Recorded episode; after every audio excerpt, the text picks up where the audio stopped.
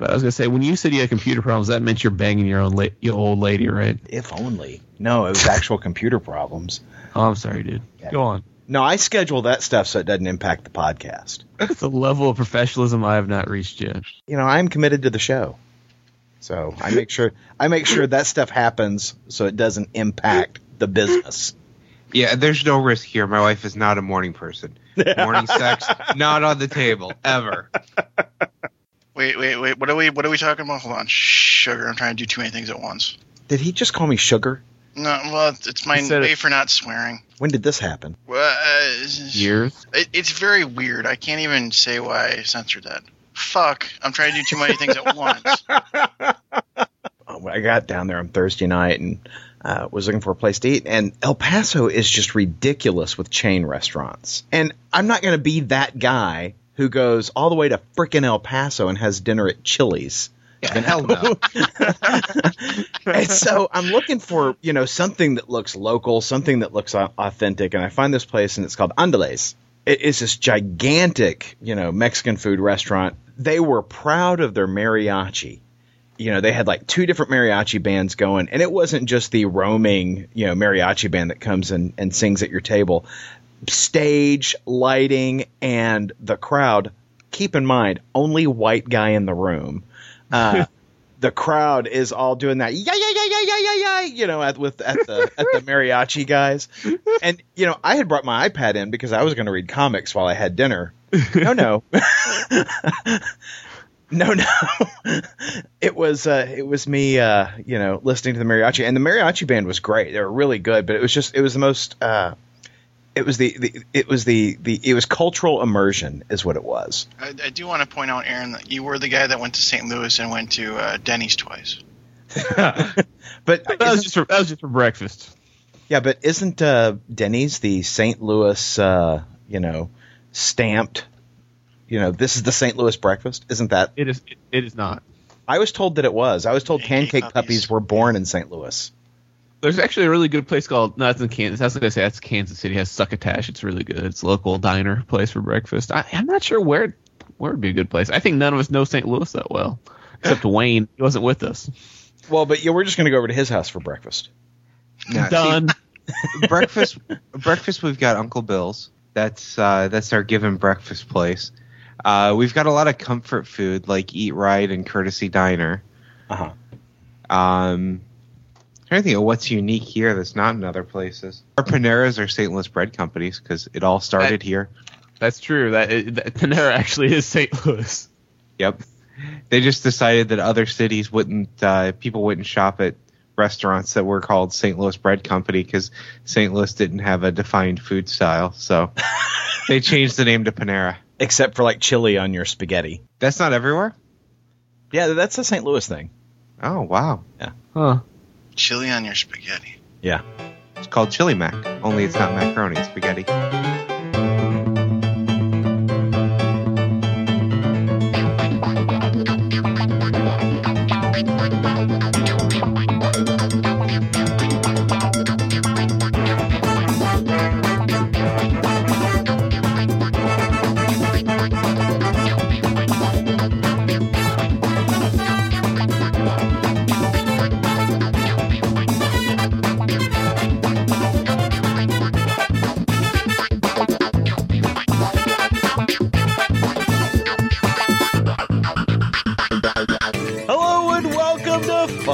Books with Aaron, Timmy, Wayne, and Andrew.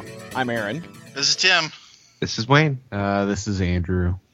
Tim, you deserve to go second because you did work for this episode. That's right. I'm looking at the outline that you put together, and I bow because you put more effort into this episode than I will. You know, Paul said he was irreplaceable. I think that's wrong.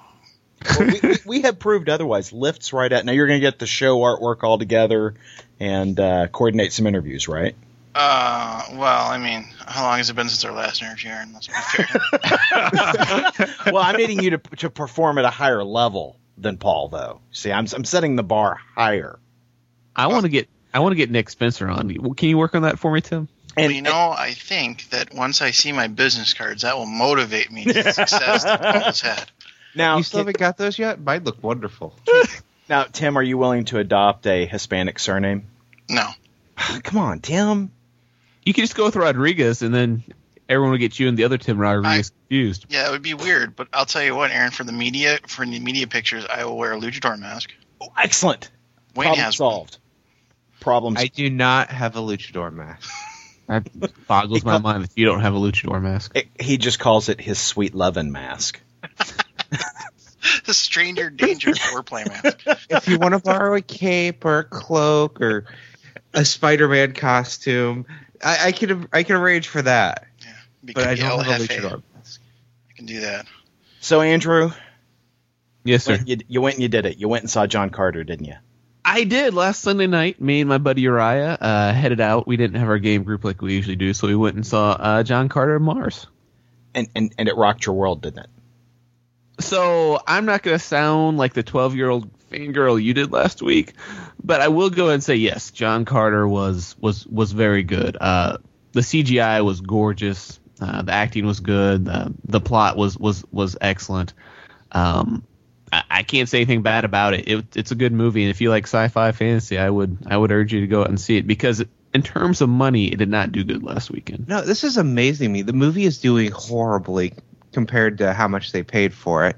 The reviews coming in are all, you know, basically trashing it. But every single person I've talked to that has actually gone and seen the movie has loved it. I mean, we heard Aaron last week. Chad on uh, Tuesday had like a half hour conversation with me about how wonderful the movie was. Yeah, it's fantastic. And, and you know, I can't get over the fact I can't believe that it wasn't until the credits rolled that I realized that Willem Dafoe voiced Tars Tarkas. I mean, because did, he didn't sound like Willem Dafoe. in in our circles, in my circle, the only person I've run into who did not really, who who I know personally, who went to go see John Carter, who did not enjoy it, is Jake Ekus. Everyone else I know loves it. Yeah, and Jake Ekus is essentially broken inside, as most artists are. so, uh, Emotionally depraved. yeah, you know, it That's fuel it fuels his, his artwork. You know that that that brokenness. So you know you can you can forgive that of, of Jake. Reading people's Twitter feed, it's there's all this back and forth about it. And subjectively, you can say the movie's great, like I do and Aaron does. You can say it's not good, and that's your subjective opinion. That's that's fine. But financially, it's pretty objective numbers. It, only made 30 million in the box office its opening weekend here in the U.S. Right. Worldwide, it brought in about another 70 million for a total of about 100 million dollars, which is not a small amount of money. But the official production budget was 250 million dollars. The I've seen figures for 300 and 350 million once you add in all the advertising they they put into it and, and everything they did after it was it was made. you know, looking at the numbers, this is the first time I've ever seen foreign be almost double what the you know what domestic is. Usually it's the other way around. It makes more money in the US and then foreign it, you know, it's a nice amount of money to add to it, but it's never never like this. This has apparently found its market overseas, but it's just bombing in the US. Yes, finan- in financial terms, you're you're absolutely right. And and a couple of movies that mimic this, Johnny English movies do this. The Legend of Arrietty does this. Um, The Legend of Arrietty, though, I, I completely blame Disney on that. They did a horrible job promoting this movie. It didn't show up in many theaters. I took my wife to it. She absolutely loved it, and I thought it was a it was a good, a great movie for kids. I mean, but- Studio Studio Ghibli does a great job, and if you Yeah. like Ghibli stuff, you're gonna love Legend of Arrietty. So I completely blame Disney for its failure in the U.S. That was a you know that was a basically a chance for them to print money, and they failed. yeah. So I mean, it's not common, but you're right. There's not many movies where you see kind of the the percentages reverse. So I just I'm don't hoping maybe go. Oh, go ahead. No, I'm sorry. I didn't mean to interrupt you, Andrew. You finish your thought. I'm just saying, I, I, because I would love to see a second John Carter movie with this level of budget and production put into it, and it's not going to happen unless uh, the money starts rolling in. Because the studios, and I don't know if you guys know this, but studios really see about fifty cents on the dollar from the box office. And so, for the box office to break even, they need to make another four hundred million dollars, more or less. Uh, and then, of course, you got the aftermarket, you got DVDs. I don't know if you're going to see much merchandising off this, but you got the DVD market afterwards. And, and I got to say, you know, I, I went looking for, uh, you know, a Tars Tarkas figure when I came home from the theater. And Did you find it? no, Yeah. no, and I, that was startling to me because you know uh, what twelve year old boy doesn't want a four armed, nine foot tall, green skinned alien to play with? You know, Well, you got that dog. You could have one of those dogs. yeah. I mean, I it, that, that was surprising to me. You know, usually the merchandising leads the movie. You know that that starts well in advance of the film, so that somebody had an idea it wasn't going to do well. Uh, that they didn't have that stuff in on store shelves. Well, it's it's kind of schizophrenic because they they dumped a ton of money into advertising into, Yeah. into the movie. But you're right. There's no merchandising. There's no you know, you know Taco Bell. You didn't have your John Carter Uh-huh. cups or or Burger King or wherever. You Yeah, didn't you- have any. Yeah, you can't get your your 7-Eleven Slurpee cup. I mean, Well, I mean, they dumped money into like advertising, you know, trailers and things. Uh-huh. Those trailers, none of them gave me any indication of what the movie was actually like. Talking to Aaron and then talking to Chad and a few other people have seen it, they're the ones that have sold me on going to see this movie by telling me things that were never in the trailer. Mhm. I had no clue from the trailer that he was a Civil War, you know, vet, that he was uh, that he had powers on Mars because of the gravity differential. It, none of that comes out in any of the trailers. Yeah, I And think the would've been- trailers, the problem with the trailers, they all presuppose you had a clue what John Carter was, because as they as it comes out, they make a big deal out of it being John Carter from Mars. Like that means something to us.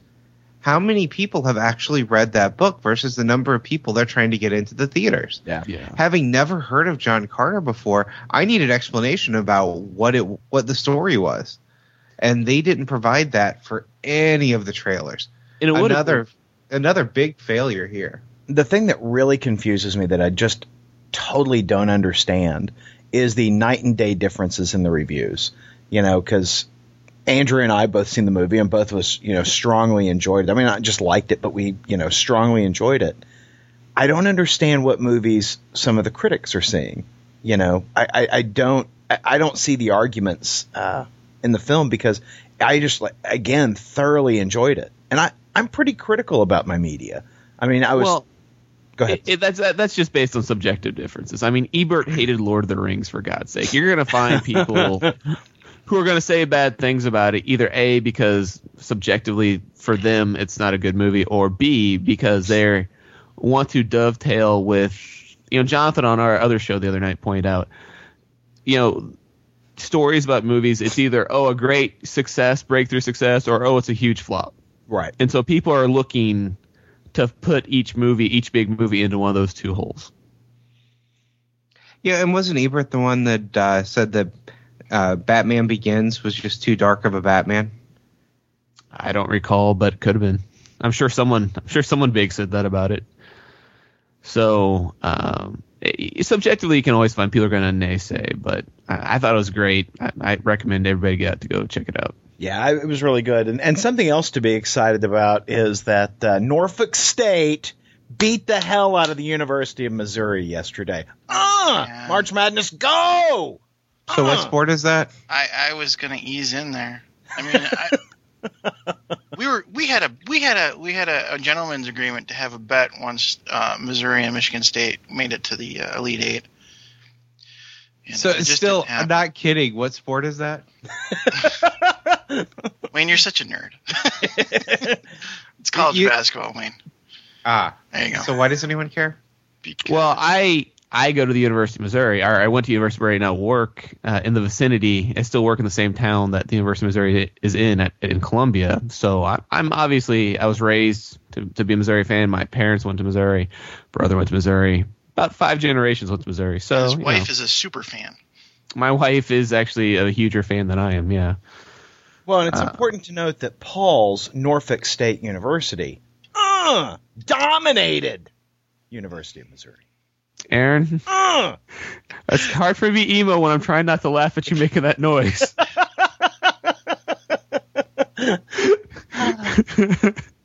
so yeah, it was a disappointing day. Uh, yeah, Missouri was a second seed. Uh, they were they were highly ranked uh, to go far. President Obama had them in his top Final Four uh, in his bracket that he published over at ESPN. Uh, and yeah, lost to 86 '84, and uh, it was it was uh, very depressing. Uh, my only solace is that Duke, another number two seed, got got knocked out by Lehigh uh, as well. So there you go. The Perk in Rainsboro. Yeah, exactly. they have this all squirrel team led by this guy called the Coyote. That's nice. I don't mess with the squirrels. Those things get vicious.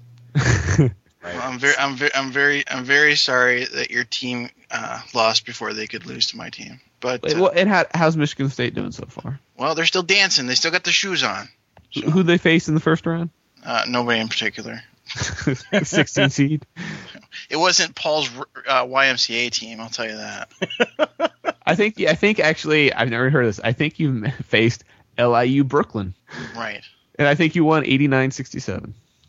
I don't. I didn't have it up in front of me. All I knew is we were we, we had uh we uh crushed. So Yeah. I am sorry that we aren't going to get to see the uh, Disney Channel sing off. That would have been the uh, you know the embarrassing bet. But Yeah, we, we had planned that uh, we we hadn't hammered six, but it, had we our teams faced, uh, the loser was going to have to do something like sing a show tune on the podcast or wear a dress. I'm not sure where we are going yet, but it was going to be something. Well, Publicly well, well, maybe humiliating. Tim and Paul can do that if uh, you know their two teams face off. I wouldn't hold your breath on Norfolk State. Oh, they could do it. They could do it. They could rally. The irony will be if they actually do make it to the Elite Eight. I'll tell you right now, Andrew. I'll make this bet with you. If Norfolk State beats Michigan State, we will both sing show tunes together. Okay, everybody, you got to you know, send your positive energies to Norfolk State because this has to happen live at Uh, Fear the Con. well, and I was thinking I could wear wear a kilt to you know like one slot of Fear the Con. I, I, I had some ideas, but Okay, I want you to wear a kilt, but I want you to wear one of those uh, girly tilted kilts. well, I was gonna get mine from I was gonna get mine I was gonna get mine a Hot Topic. So yeah, awesome. yeah, Get like an XXL for you know, sign for a 16 year old girl. Yeah, Yeah. exactly. Yeah. yeah, yeah. Well, hey, you know, I know we talked about this uh, several weeks ago. You know, when when Paul was on, I don't know if anybody Hey, remembers who who- that guy is. But Who's uh, Paul? Paul. He he he used to be on the show. Sounds familiar. Yeah. Puerto Anyway, fellow. what was that, Andrew? Puerto Rican fellow. Yeah, yeah, yeah, that guy. Um, uh, I saw Justice League Doom last night. Uh, it's uh, out on Blu-ray right now, and while I enjoyed the movie, what I really dug about it was the uh, special features. They had this fantastic uh, documentary retrospective on Dwayne McDuffie because you know he had wr- written the script for Justice League Doom. Uh, Died about a year ago, right? yeah, died uh, February 2011, and it had all these different folks on there. It had his wife on there, uh, different DC and Marvel editors and writers, and a bunch of the milestone guys. Um, I know a lot of folks, you know, will like you know download the movie from uh, you know Amazon or Netflix or something, or but uh, the the special features really do make that that that, that movie. I really enjoyed the Dwayne McDuffie retrospective, so highly recommended. Big thumbs up. Go see it. Uh, good stuff there. There you go. See, I I was hoping you'd just glow about how wonderful it is because I've been looking forward to, uh, you know, to Justice League Doom, hoping it would be really good. It is good. Um, there are some things about the movie that frustrate me. Um, none of it has to do with the writing or or direction, other than the art direction. I don't like the way uh, Superman is is illustrated in the movie. Um, he looks he his character seems too based on the Superboy character from the Superboy and the Legion of Superheroes show, and I just don't care for that take on Superman. Um, I also have a, have a problem with the way some of it's choreographed.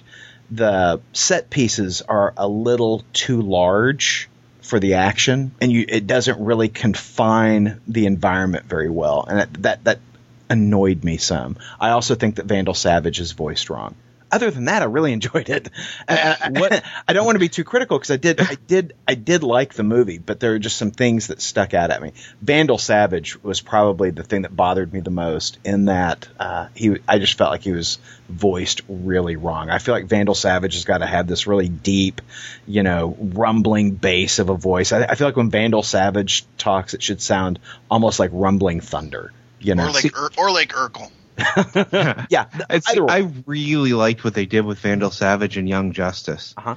because uh, I've been excited. Young Justice is back, and there are new episodes coming out, and that show is still unbelievably good. I mean, it's the first one of these cartoons that seems to actually have access to the full catalog of whoever they want to grab from DC. And the uh, Vandal Savage was in the last episode, and you just I thought he was handled very well. I like the voice. Now, what uh, what's the general plot line of Justice League Doom? What's the what's the general It's, premise? it's based on the Tower of Babel JLA story by Grant Morrison, where uh, a bad guy steals Batman's uh, uh, fail safes for Oh, okay. Justice Got League it. goes bad. Got it. And you know, of course, they changed around. Instead of Ra's Al Ghul, it's it's uh, uh, Vandal Savage, and and again, really very good. You know, they they do squeeze Cyborg into this story. You know, and again, it's that whole we're going to make Cyborg a bigger guy than he actually is. Um, and they actually talk about that in one of the special features. Geoff Johns talks about how it's Cyborg's time. You know, uh, They've they been actually- saying that for years. yeah. Well, and they have, and, and again, the, the, the, the special features really do make the disc. They got Marv Wolfman on there talking about it, and there's a lot of references back to the, the original Teen Titans that uh, Wolfman and Perez did. You know, I I felt like Cyborg was shoehorned in for really no good reason. Uh, still, really enjoyed the movie. See, I wonder why they changed the name of the movie because Tower of Babel is such a well-known story. I mean, it's one of the f- probably Grant Morrison at his best. I mean, I'm yeah, everyone knows I hate Grant Morrison, but that story is my one of my favorite, if not my favorite, Justice League story of all time. And unlike usual Grant Morrison stuff, it plays perfectly in with the characters. He doesn't mess up anything history wise at all and it makes perfect sense. It's like the anti Morrison story. Now, just to be clear, this has nothing to do with the Genesis story, Tower of Babel. Correct. Okay. Correct. No, it's it's it's uh story starts out the guy the the uh, Justice League's breaking up a, a bank job and next thing you know Mirror Master has broken into the Batcave and stolen Batman's secret files. Damn. Stupid Mirror Master. Oh, that that's cheap. Mirror Master stole them.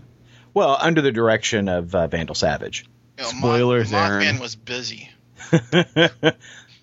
So you really enjoyed Justice League Doom, it sounds like. But what? Tell tell tell us what your the next big thing you're excited about is. Well, I am I, I am over here just you know doing backflips and cartwheels because IDW announced yesterday over at WonderCon that Mark Waid, uh, creator of Irredeemable and Incorruptible, writer of Kingdom Come, uh, and just all around fantastic Superman guy, is going to be writing a new miniseries for IDW uh, illustrated by Chris Samnee, uh, one of one of my favorite artists. They're going to be doing a Rocketeer book, and right now, that guy that used to be on the show, Paul, is squealing with delight. I, I think I'm with him. I mean, even before you got to Rocketeer, I don't normally follow creators, Uh huh. but you hit you hit two creators that I am huge fans of. Yeah. I actually do follow Mark Waid wherever he goes because he doesn't disappoint me. Samnee's art is great, and then you throw that onto the Rocketeer. Oh, yeah. I love the movie. Yeah. Well, and and Chris Samnee's art is just just really born for for the for something like the Rocketeer because it's so pulpy. I, I just I cannot wait. And they even had an image uh, that they shared yesterday with uh, you know some of his take on the Rocketeer, and it just looks fantastic. I cannot wait. Awfully excited about that. mm. Mm, mm. But I know that Tim is in particularly excited about Avengers versus X Men, largely because he's going to buy every single title. Right, No. Tim? No, we're not That's your- buying every single title. Every Tim, single did you, title. That did was you win the lottery, Tim? No, no, I, I'm I'm so torn because everything I, I see is, has been pretty interesting, and I, I'm like, well, do I just get do I do the Wayne and just get like the main Avenger versus X Men title? Does that mean that I stop buying the books that I have been buying, like Wolverine and the X Men? Oh no, don't stop that. That's good. I, I I I don't know what to do. well, do you- what What do you guys? do? what what's the list? You got the main book. What else is out there for that? That's Oh. going to tie into Avengers versus X Men. Wow, that would have been a good thing to have open. That would have been Oh, I thought the listeners might want to know. Well, I'm sure they do. They can look it up. Fuck those Just- guys. Just Google it. Uh, Uh, I'll pull it this up. spot for Okay. editing. the prologue is Marvel Point One one shot, Avengers X Sanction one through four, and Avengers vs X Men number zero. The core miniseries is Avengers vs X Men one through twelve, and the tie-ins are Avengers vs X Men versus one through six, Avengers twenty five to thirty, Uncanny X Men eleven to they haven't said, New Avengers twenty four to they haven't said, Wolverine and the X Men nine to they haven't said. Secret Avengers 26 to they haven't said. X-Men Legacy 266 through they haven't said. And Avengers Academy 29 through they haven't said. No, Well, Tim, you already you already buying at least two of those books. I know. You know, I don't know. I you all know how I feel about uh, tie-ins, but you know, I actually am not overly upset about the Avengers Academy being part of the tie-in because they were the only good Fear itself tie-in. So I give them credit for that, and they have already dealt with somewhat with the X-Men. So I mean, I think this can happen logically without screwing up the title like most tie-ins do. Yeah, I'm just really looking forward to seeing Wolverine divide himself into four separate people, and so they can fight on every side at once. Well, if you get the Marvel book, um, they I think they had that conversation between. Yeah, Captain America and uh, Wolverine, where Cap is asking him, "Can I count on you in your school?" Maybe that was just in the back of X Men. It was. It was in uh, the back Wolverine of- X Men. I'll say it was in the back of every Marvel book that I had this week. Yeah, we we saw a little bit of that conversation. You know, now that you Wolverine takes both claws and throws Cyclops on, or claws, or yeah, Cyclops under the bus.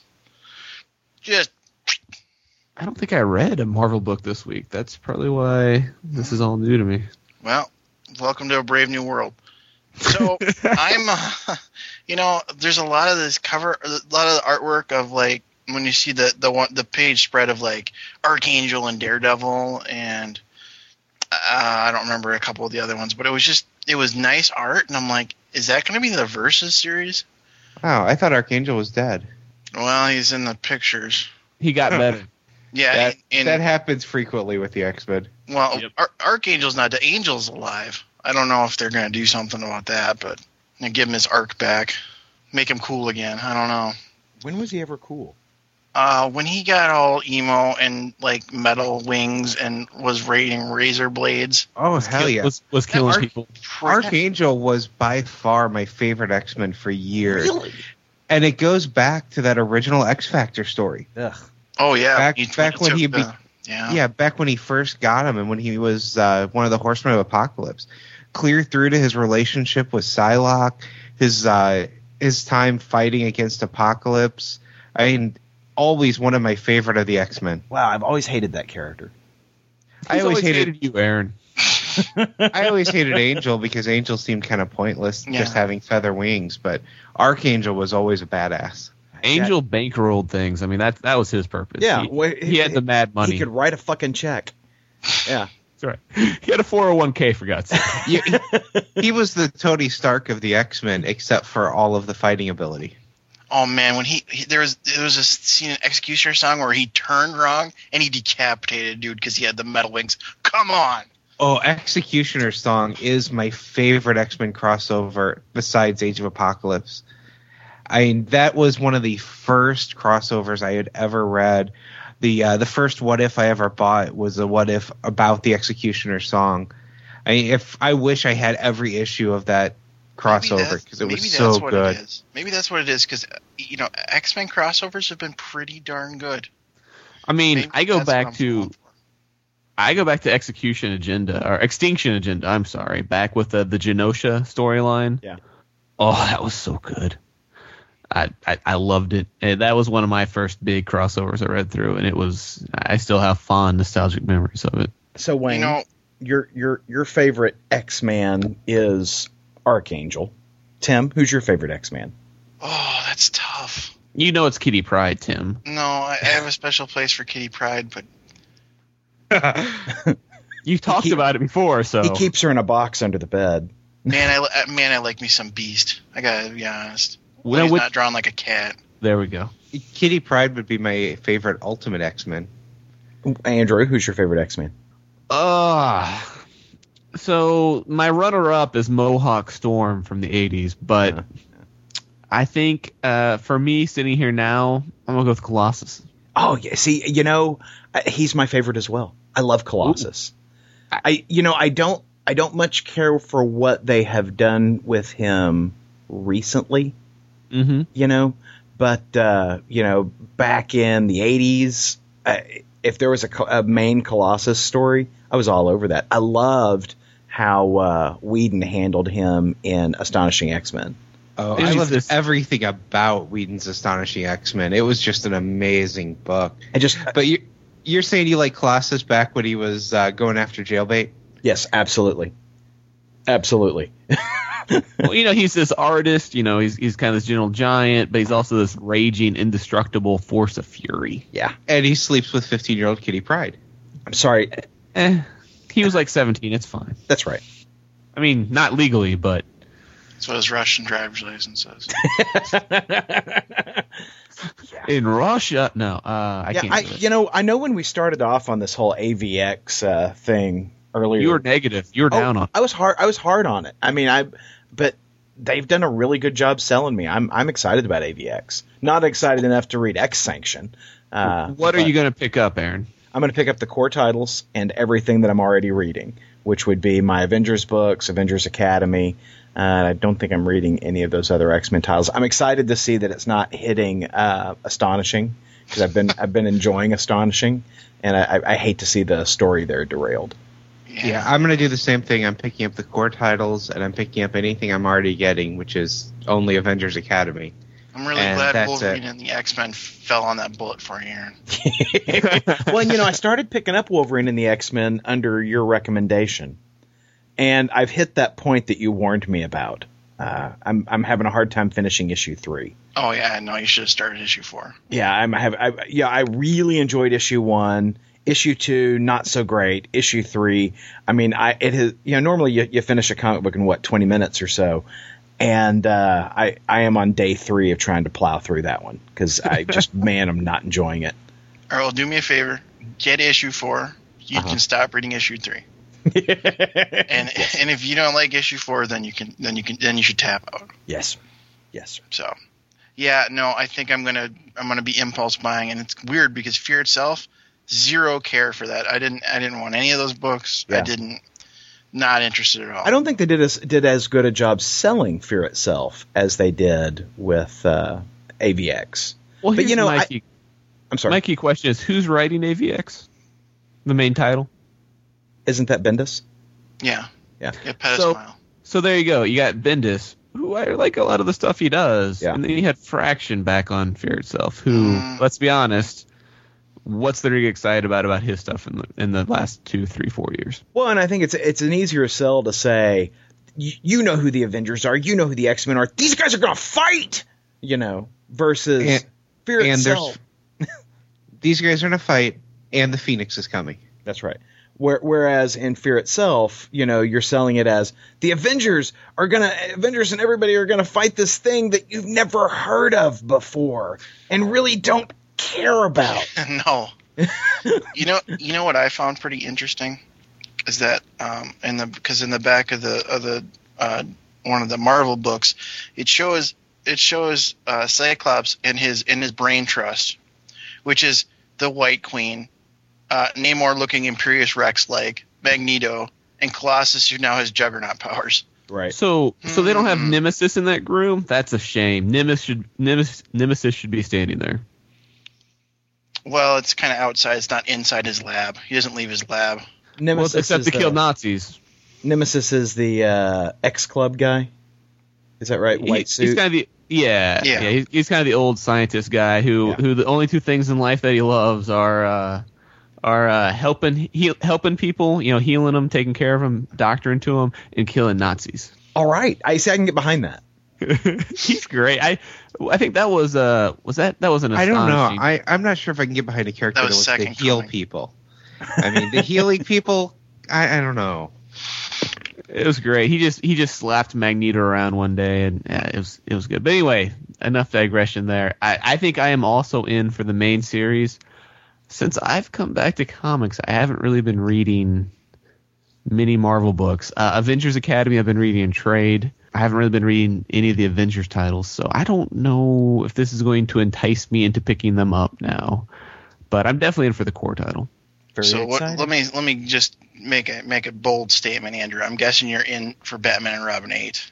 Well, I, I am in for Batman and Robin 8 because the story of Bruce and Damian Wayne continues to to engage me and and, and I love it. But I, I do have some reservations about Batman number seven. I was not in love with this book. Batman number seven or Batman and Robin number seven? Batman and Robin number seven. Okay. And so, oh, so, so tell us your thoughts on the book, Andrew. Well, it starts with the cover. I think that cover's horrible. I mean, you have. I mean, how did his mask get torn like that? I mean, and his hair, the part that's out is just. It, it still looks beautifully styled. It, anyway, he's got. It, it's like he wandered into the cutlery department at a at a department store and had a horrible accident. And I'll tell you, if you have six knives buried into your back that deeply, you're not going to be fighting anybody. Unless you're Batman. No, no, he's, he's not a superhero. He's a guy. But he's he's got training. He's like a ninja. I don't care if both your lungs are full of blood and air. You can't breathe. With Batman are able to breathe through the blood. But the knives are having to go through the cape and the costume. So how Right. deep are they really in him? We'll get to that. So when we get into the actual pages of the book, we'll, we'll get there. But but for the cover, I just think it's an ugly, awful, awful cover. So basically, this book, uh, just to set the stage, it, nobody's torturing Damian. Bruce Wayne shows up.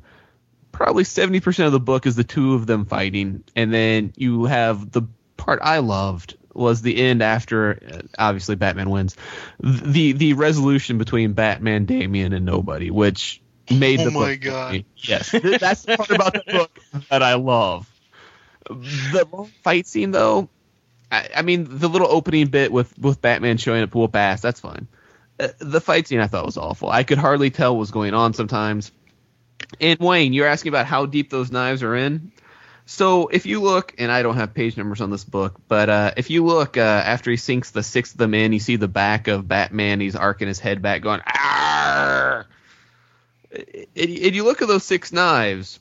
eh, yeah, that, that's at least a couple inches long. And then you look where he falls on his back and drives all six of them down to the hilt into his back. Yeah, no, that's in deep enough to to perforate uh, your your your your Well, lungs. My issues with those pages, going along with your no idea what's going on in the book, how did he sink six of them in? I don't know. I don't mean, know. on one panel you see him grabbing a knife from his side. Yes. He's holding these knives where he, he's holding them by the hilt, but that looks like, you know, like he had had them in one finger each and stabbed him. How does he do that? He's facing him and he gets him in his back. Exactly. You'd have to like you'd have to like bear hug him, and you've got no leverage trying to stab some guy in the back like that, and it, it makes no sense to me. It's just they came out of nowhere. I mean, when I was reading those pages, I'm like, did he have something that's shooting these knives, or this logically is making no sense in this fight? Batman should not have six knives in his back right there. It doesn't make any sense. Exactly, and, and that problem keeps reoccurring. I mean, a, as you read through this fight scene, and again, nobody must have like a gazillion. He must be like the Ronin of uh of Batman Robin because every scene he's got a, one or two new bladed weapons in his hand, and they just come out of nowhere. And then how Batman wins the fight, ridiculous. Yeah, look how big some of those knives are. I don't want to know where he was storing those knives. I mean, he's got like two short swords at one point that he's dual wielding. It's it's ridiculous. What? Where he got them from and the fact that they just magically appear for a panel and then disappear is ridiculous. I'm okay with people dual wielding short swords. I just like it to make sense. Uh, oh, okay. I, I I don't know who you guys are. this book was so goddamn good. I'm Andrew. That's Wayne. I, I, yeah, no, I, I got the, I got that. I, I just, uh, this is pretty uh, et tu brute kind of. When What? Batman, Because it was a poorly choreographed fight. It no, is. I, I, I, you know, I followed it. I, I love the fact that he, he headbutted him in the sternum and then, and then threw him in the, uh, Acid. in the, in the vat. So that's see, And, and that would have been a point if they wanted to put the headbutt earlier in. Then I could understand Batman having six knives in his back. Oh, he gets stabbed in the back while he's headbutting him. That would make sense. But he gets stabbed in the back while he's facing him. That doesn't make any sense. six at once. You just rotate them so they're on the inside of your hand because they're on a loop, and then you just slap them in the back. You I just got you, it. you don't get much leverage that way. Well, he's a strong dude. This this French guy. I don't know. Morgan. Yeah, whatever. So- his, his name's not Morgan anymore. He's no. He's nobody. Don't I call me love- Morgan. So I then love- you've got so I mean you've got Morgan standing above him with these with these swords. You've got Batman laying flat on his face again with six knives buried two to three inches into his back, and somehow he gets the momentum, the leverage, and and the initiative to throw his head into Morgan's sternum with enough force to disable him. Well, and let's face it, a, a head, this head in the sternum doesn't look nearly as bad as, say, you know, Superman fighting Doomsday and the the worst panel I can ever think of in comics. But really, is a head versus a guy wearing an armor that good of an idea ever? No. He's got. He's got the razor sharp adamantine cowl tips. No. What are you talking about? no, it's it's. I, I have to agree, disagree with you, Tim. It's it's a bad fight sequence, but it, that it's made up. Well, we should get Aaron's opinion on the fight sequence, but it's made up for it by what happens after the fight sequence. That that makes up for my disappointment in the fighting. Aaron, what did you think about the fight? Oh, I had problems with the art all through this book. God bless it. You know, I I, I really did. I the uh, and I'm right there with you. The the, the cover was uh, was not what it ought to be. The uh, the the action's a little hard to follow because all of a sudden because you're absolutely right. I mean, all of a sudden all this, these knives just appear in Batman with really no indication of how they got there. I mean, and there was this one moment, it's like, is there somebody else there fighting him? Yeah, that we're not seeing somebody come up behind him and stab him. Uh, I but it, taking the art out of it, you know, those the, the the choreography of the fighting, um, I thought they were good story beats on you know what was going on between Morgan and Batman. I'm sorry, don't you call him Morgan, he'll kill you. Can't That's right. Morgan. Um, Nobody. yeah, nobody. Um, and then what happens with Damian at the end of the book? I thought all of that was very strong. I just wish that the artwork had lived up to the to the strength of the story. Yeah, like when Batman throws out that line about uh, you know, uh, nobody screaming about the world doesn't need a Batman, it needs a nobody. Yeah. And then he comes back with, and it always takes a somebody to show them they're wrong. That is awesome. Yeah. That line is gold. Well, and just- there, and there's that wonderful moment where Bruce is holding you know nobody's head under the acid. So, you know, and and they've demonstrated that, that the acid is is what you know he's been using to you know do terrible things to other people. So. You know, you- you're not thinking that it's some kind of 12 parts water, one part sulfuric acid. You're thinking that this is, you know, hardcore, pure, unadulterated acid, gonna chew you up like like a like a uh, a swarm of piranha, right? Yep. but uh, you know, so he's got his head under there, and you know, uh, Batman says earlier in the book, "Did you think I'd let you torture my son, and I'm not going to kill you?" You know, I mean, mm-hmm. I mean, it's just real powerful. Batman is off the leash, and there's that eye contact between Damian and Bruce. And Damian actually had there's the look on Damian's face that you really don't expect to see. That it's like, you know, are, is is this what you're going to do? Are you really going to kill him? You know, almost like he's he's afraid he's going to be disappointed in Bruce doing something that Damian himself would have recommended prior to this point in the story, right? There's just Yeah. this this wonderful, and I'll say the art is very successful in communicating that, and you can see that between Bruce and Damian and that that whole nonverbal exchange. And so he pulls, you know, nobody up, you know, chains him up, and you know, we'll just we'll just uh, take care of it. But then Morgan So- or nobody eggs Damian on. Awesome scene. I was distracted with the whole acid scene by the a couple points in the art on those pages. Uh huh. So when Bruce is getting ready to shove him in the acid, the art ver- looks pretty clear that his costume is ripped off at the shoulder. That looks like exposed skin that he's getting ready to shove into the acid. Uh huh. Yep. But apparently isn't because the acid doesn't kill him. I mean, it, the costume's all busted up. He's shoved into the acid, so acid is splashing everywhere, but apparently doesn't get on Bruce's face anywhere, any of his exposed skin. That that bothered, especially the where it looked like the exposed shoulder, but Morgan manages to survive it with the acid only taking off part of his mask. Which Yeah. it would still be sitting there on the mask. It's gonna touch skin.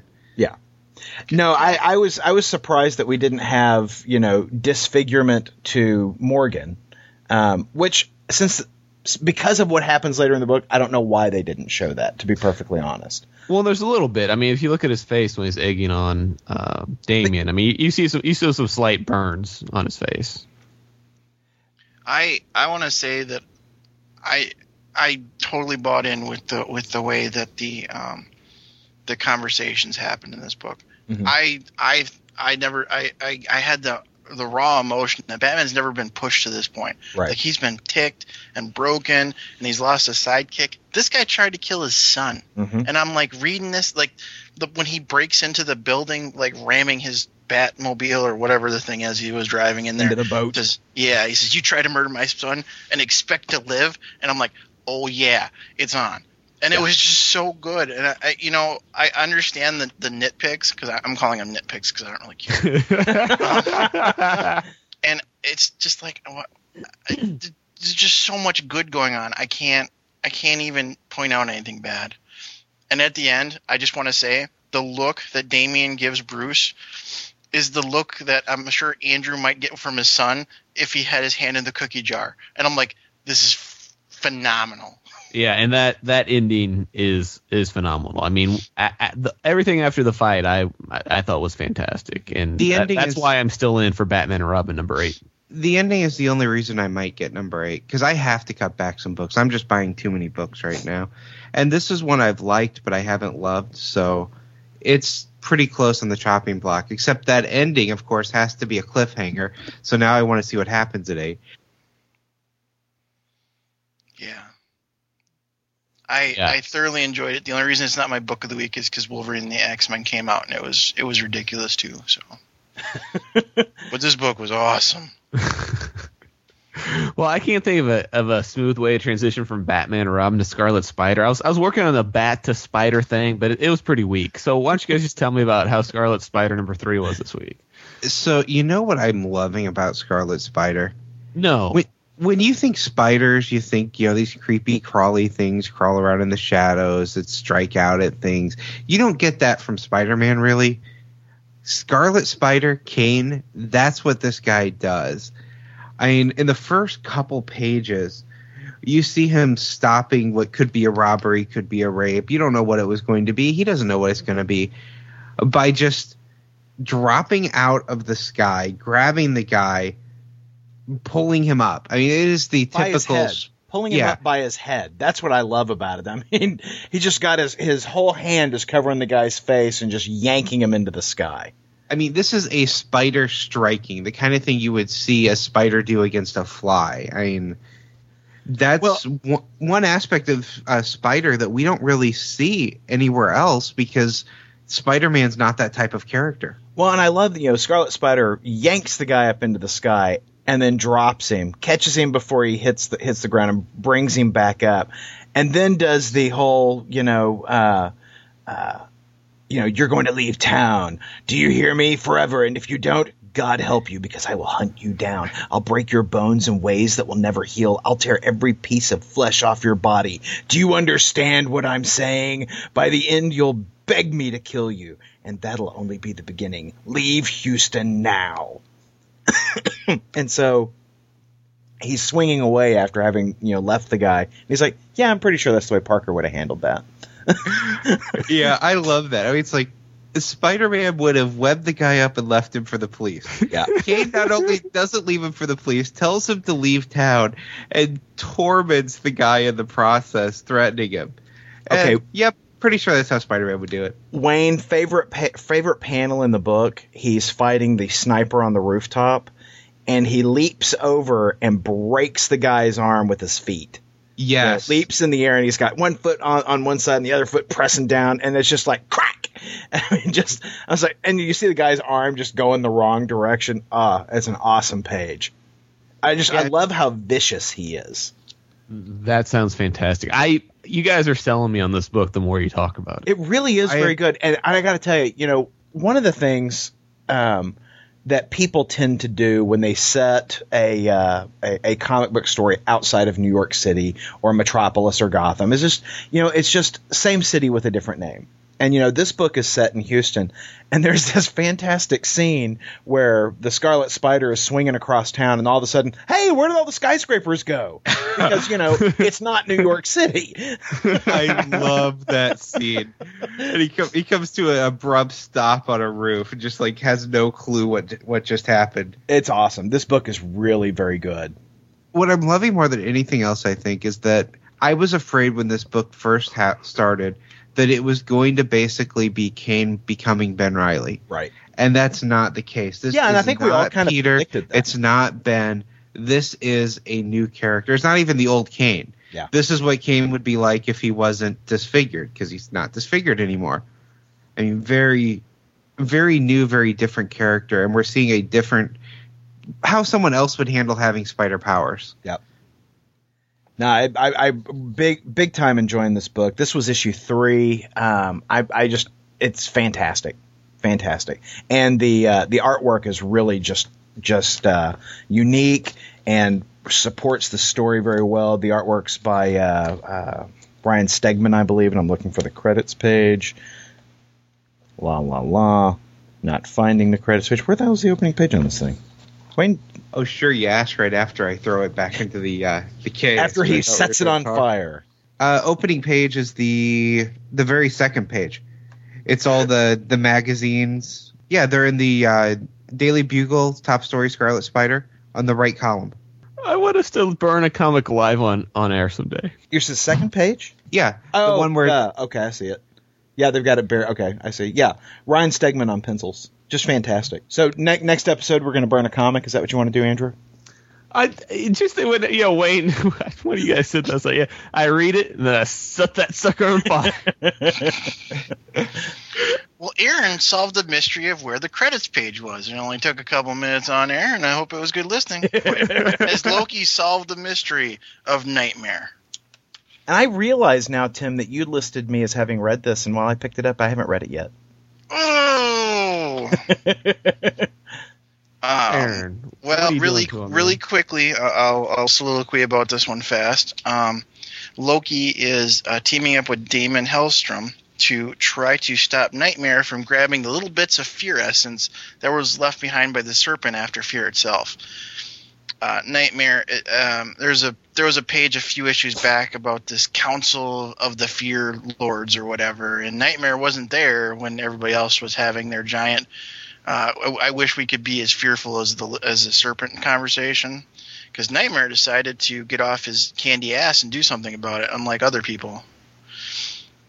So, anyways, I uh, I was very happy that um, I, I picked this up because I uh, I double checked um, because I I you know missed a couple issues.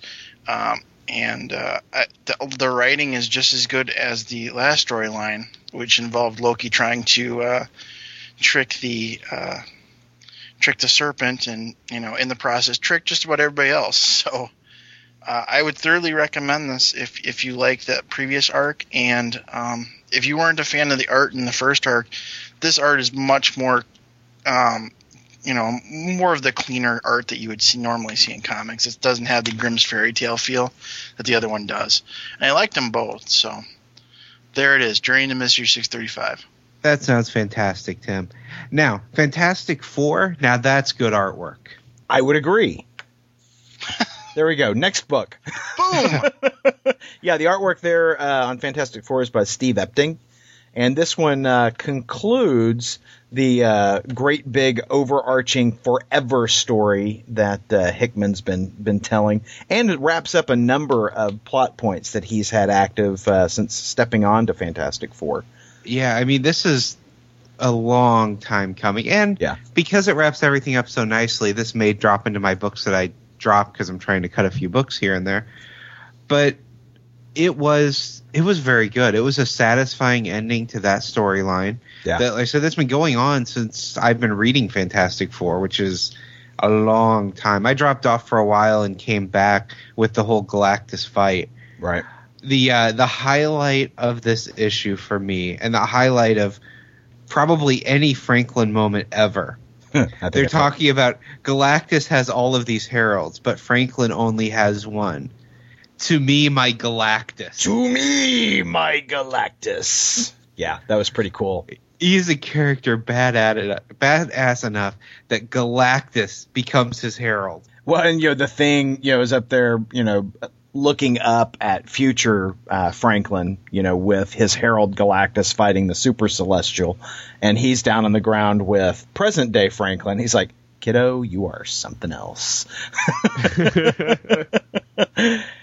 it really a, a very strong book, and you know, I expected it. Uh, spoiler on here, I expected it to have a tragic ending. Yeah, Like, you know- it's it sounded so much like he gave up his life fighting them. Yeah. But Franklin, and, and you know, the whole time Nathan Richards is kind of narrating, you know, uh, Reed Richards' father, Franklin Richards' grandfather, um, is kind of narrating how, you know, how they came to this point. And, you know, you're just going, oh, hell, oh, hell. And he's like, but, you know, Franklin figured it out, and Franklin survives, you know, future Franklin and current Franklin. Uh, it was pretty damn Yeah. cool. You see damn him standing there in Galactus's hand with all this power flowing around him Yeah. after you think he's dead and you realize just how powerful this character is. And then going into the epilogue here, the uh, they all this time Reed's tried to take away Franklin's powers. He's tried to limit them, and for the first time, and as long as I've ever seen in Fantastic Four, he's starting to try to teach Franklin to use his powers. Yeah. teaching him to fly. Well, and there, there's a nice callback, you know, from uh, earlier in the story where we saw Reed with his father, Nathan Richards, you know, and there's this nice callback where his son's afraid to, to take the leap, you know. And, you know, he says, you know, Reed says to Franklin, he says, it's okay to be afraid. It's okay to fail. But to say that you're not even willing to try, that's unacceptable, Franklin. And that's the, the exact same conversation that Nathan had with Reed when Reed was a boy. And I just thought that was a really nice callback in that continuing learning. There, you know, uh, Nathan says to Reed earlier in the story, um, every son deserves a father. You know, and that's why Franklin has worked so hard because in the future Franklin's continuity, um, Reed died at this point in the story. And so he has, you know, committed all of this time and effort to changing that, the way those events unfolded.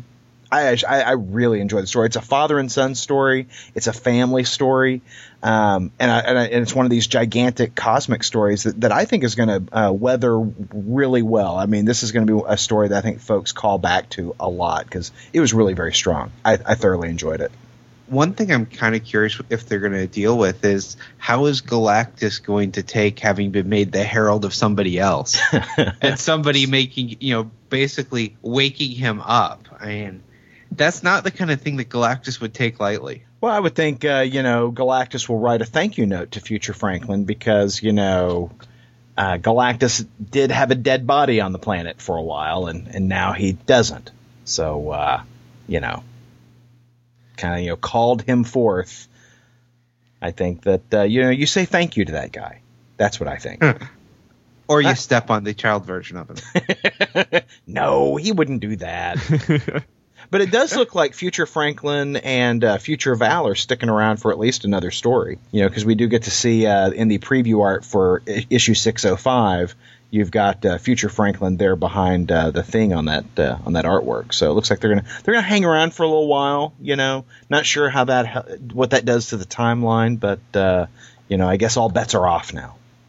you know, and I think this artist really does a good job of showing Val. You know, the adult Val doesn't look exactly like Sue, Uh-huh. but she looks so much like her. You know, you see the the family resemblance without it being exactly the same. Right. if you look closely, there's you can tell she's younger. She doesn't have quite as few lines on the face. The nose is more of a uh, more of like a, a stub nose than Uh-huh. Sue's. So you see a lot of similarities in the two, but they don't look identical either. So on the uh, preview artwork for FF number 17, you see Spider-Man uh, coming up behind Johnny Storm, who is eating from uh, Peter's box of cereal. And the point that I want to make is that there is a brand of breakfast cereal called Things. Things. I imagine it looks a lot like Captain Crunch. I, I bet it has marshmallows. Yeah, I was just thinking marshmallow human torches. yeah, I, was- I was just amused by that. Yancey Street approved, I assume. probably, probably. So yeah, Fantastic Four, 604. Get you some. It was good stuff. Well, let me tell you what about a book that I read this week that was also fantastic. Superbia by Grace Randolph from Boom Studios, issue number one. Uh, had art by Russell Dauterman and just uh, I thought a beautiful cover by Ale Garza. Yeah, this book is on like its third printing or so because it keeps selling out. Yeah, it, you know, Grace Randolph wasn't someone I was really familiar with. She was the creator and writer. I, looking through the internets, she's done you know some stuff on Marvel Heroes, some stuff on Muppet Peter Pan. She actually is an actor as well. She's been on a, a few movies, but um, I gotta tell you, the, the the general premise of the story is you've got this neighborhood where all these people live together, and basically they're a super legion called the Meta Legion, and they're kind of following what the wives do all day while the guys go off to fight.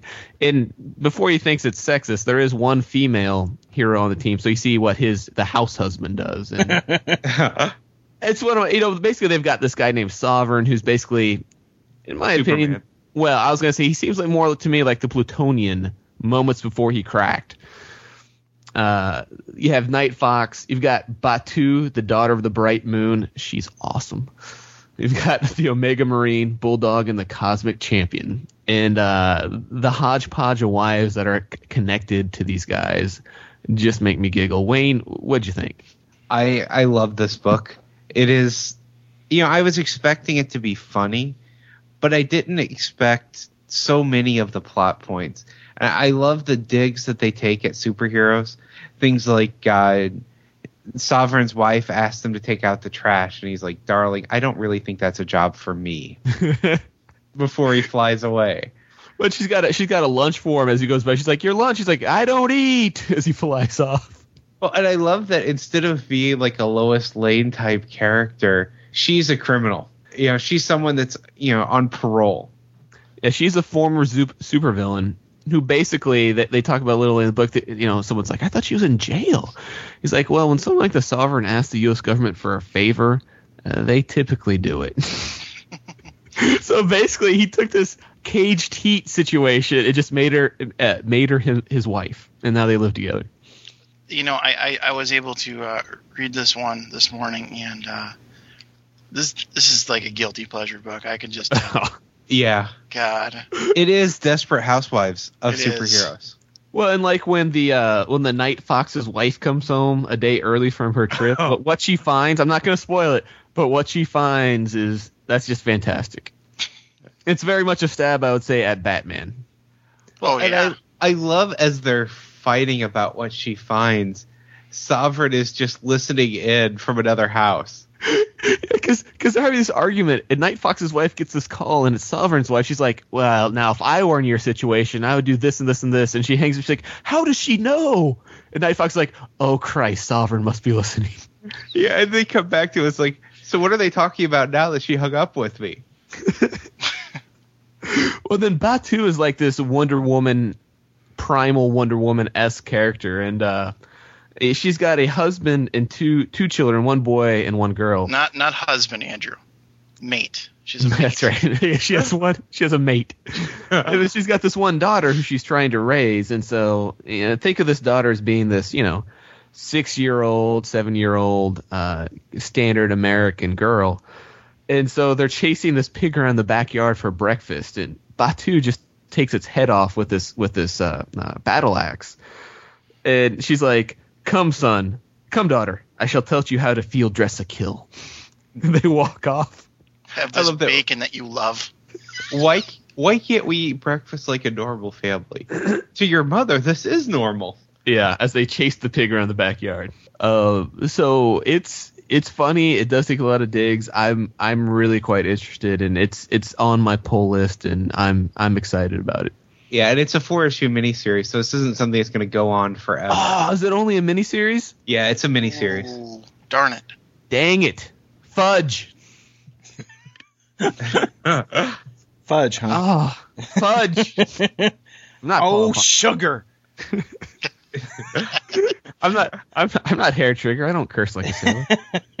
you know, suddenly with Paul gone missing, our we've lost the explicit tag. We're back to a family friendly podcast. No, No, John- that's not true. No Jonathan, no Paul. It, it cleans up a lot though. Well, yeah, that's Yeah. true.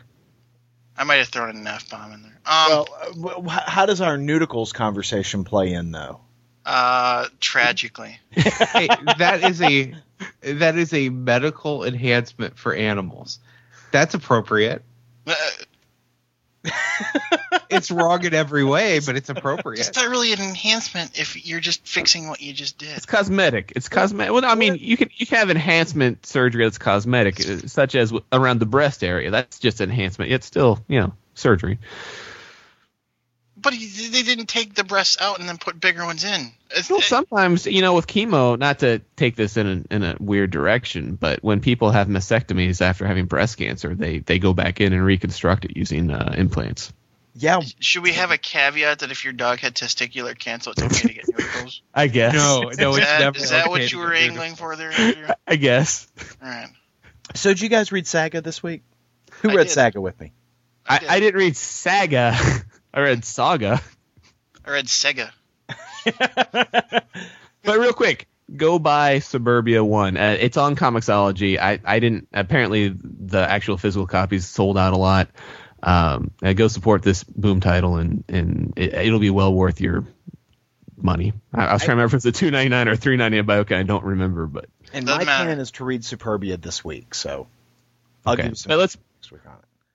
let's move on to a new image title from a new boom title to a new image title. And, and Aaron, tell us all about. Now I'm gonna have to try really hard not to say it the way you say it. Go ahead and tell us about Saga number one. Well, however you'd like to pronounce it. Uh, Saga is the uh, new title from Brian K. Vaughan with art by Fiona Staples.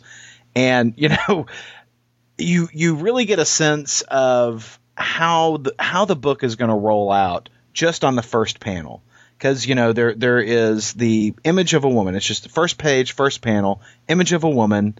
Uh, there is some narrative text in the background that says, This is how an idea became real and the face of this woman she's just you know gritting with effort sweat running down her face leaning forward.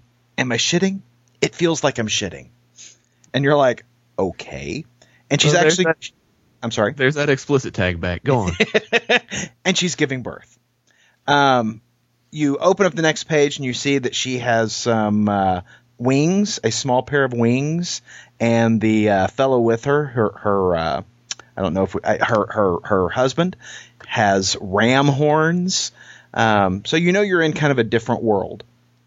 Um, lots of uh, of uh, colorful conversation in the book. These two people are on the run. They're on the run because they have they, they are enjoying a forbidden love, and worse yet, they've proven that these two people from two different races can reproduce together. Um, it is a it is a I, I think the book is just fantastic in that it's a whole new world, something we haven't seen before. Um, I I'm not sure I particularly like both of these characters, but they're interesting, and I really en- really have enjoyed uh, throughout the pages of this book all the different factions that we get to see. You know, you've got you've got uh, you know the the different politics on each side of things. Um, the the uh, folks who are in power uh, live on this great big planet, largest planet in the galaxy, and their moon has the the the less enfranchised members of the of their society, a different race that uh, are really second class citizens. Yeah, the hippies. Yeah, and uh, I, I got to say, I, I really dig the, really dig the book. Tim, I'm gushing about it. Tell me what you thought. Uh, you know, I thought it was a solid book. I, I you know, the the style that I liked was I liked the, the like the handwriting on on some of the panels. Yeah, for which the is narration. apparent- yeah, which is apparently from the the, the baby. Uh huh. You know, telling the story in the future. I, re- I really enjoyed that storytelling beat. You're right. This was different. Um, I liked most of the races. I don't like the TV heads. No, Not- they're disturbing. No, I I'm not a fan of that. Did you not like the TV head sex? No, No, not at all. no. I, I really dug the TV head sex. That says things about you you don't want. I mean, mean- it pro- it does it does its job in proving that everything is pretty weird. but still, I don't. Yeah. So I, I, I, I thought it was I thought it was enjoyable. Um, I, I, I- I like the way they, they told the story, and you're right. This is something you don't you don't see too often in comics. Th- This this level of innovation. Yeah. Everything's very very weird here. So Well, you know, uh, Brian K. Vaughan's the same guy that brought us Y the Last Man. And I profoundly disliked Y the Last Man, and I know that makes me an You out- hate it.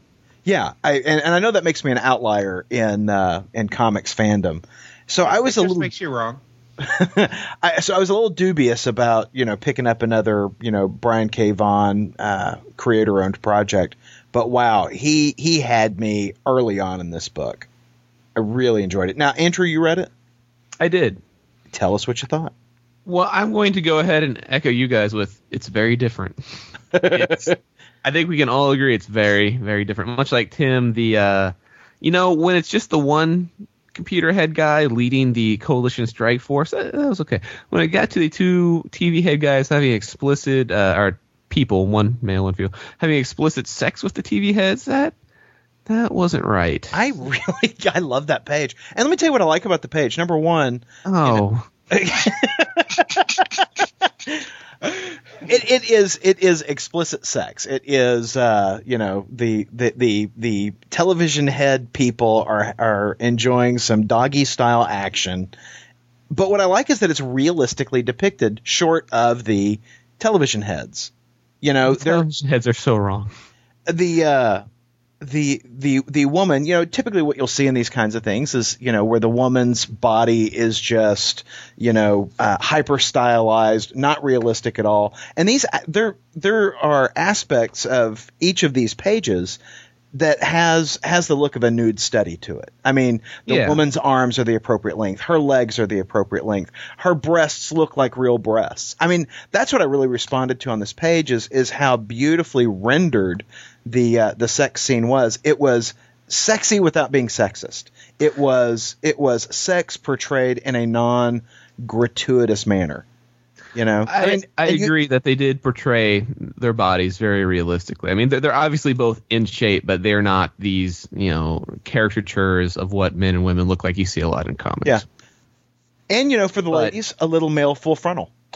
But So, uh, but computer head, com, compu- I don't care about the male. That's fine. I don't. Yeah. I'm fine with the male full computer head. Okay, so let me let me just stop you right there.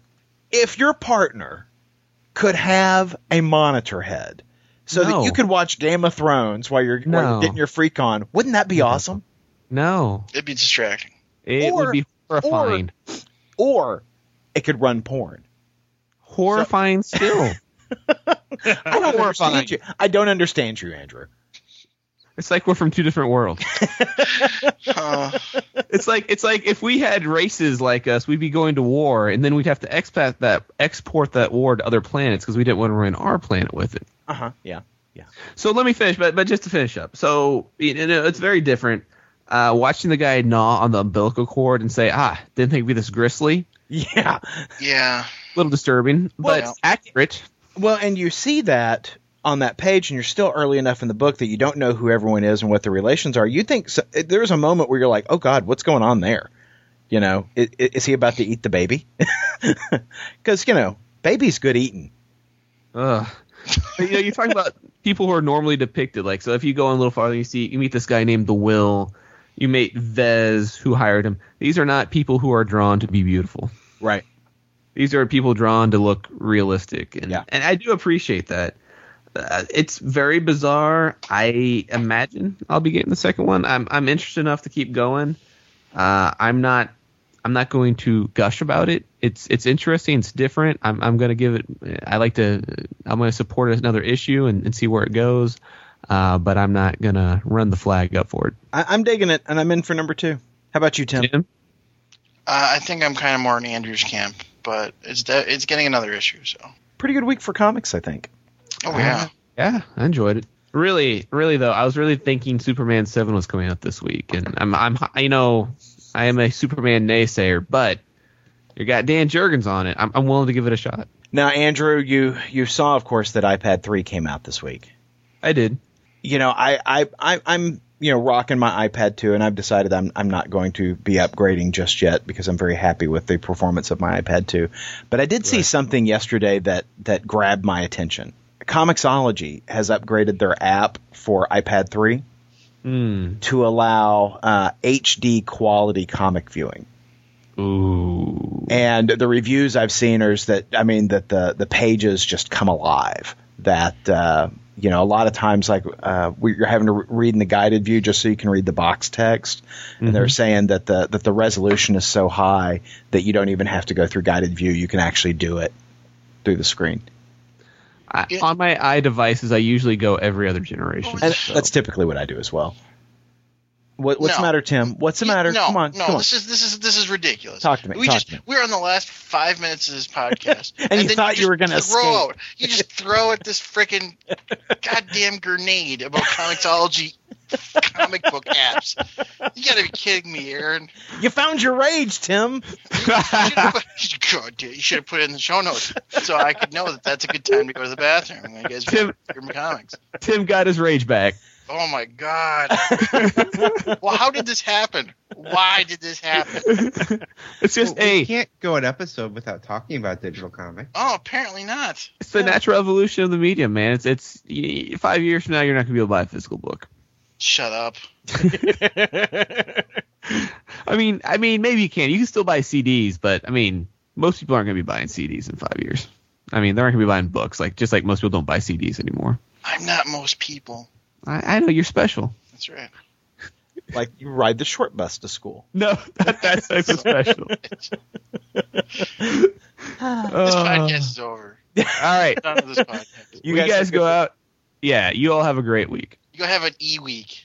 I hope Michigan State does a really. You know, I'm gonna be a big man. I hope Michigan State has a good run. I hope they But- don't get beat by Norfolk State. Norfolk is going to crush them. So says Paul.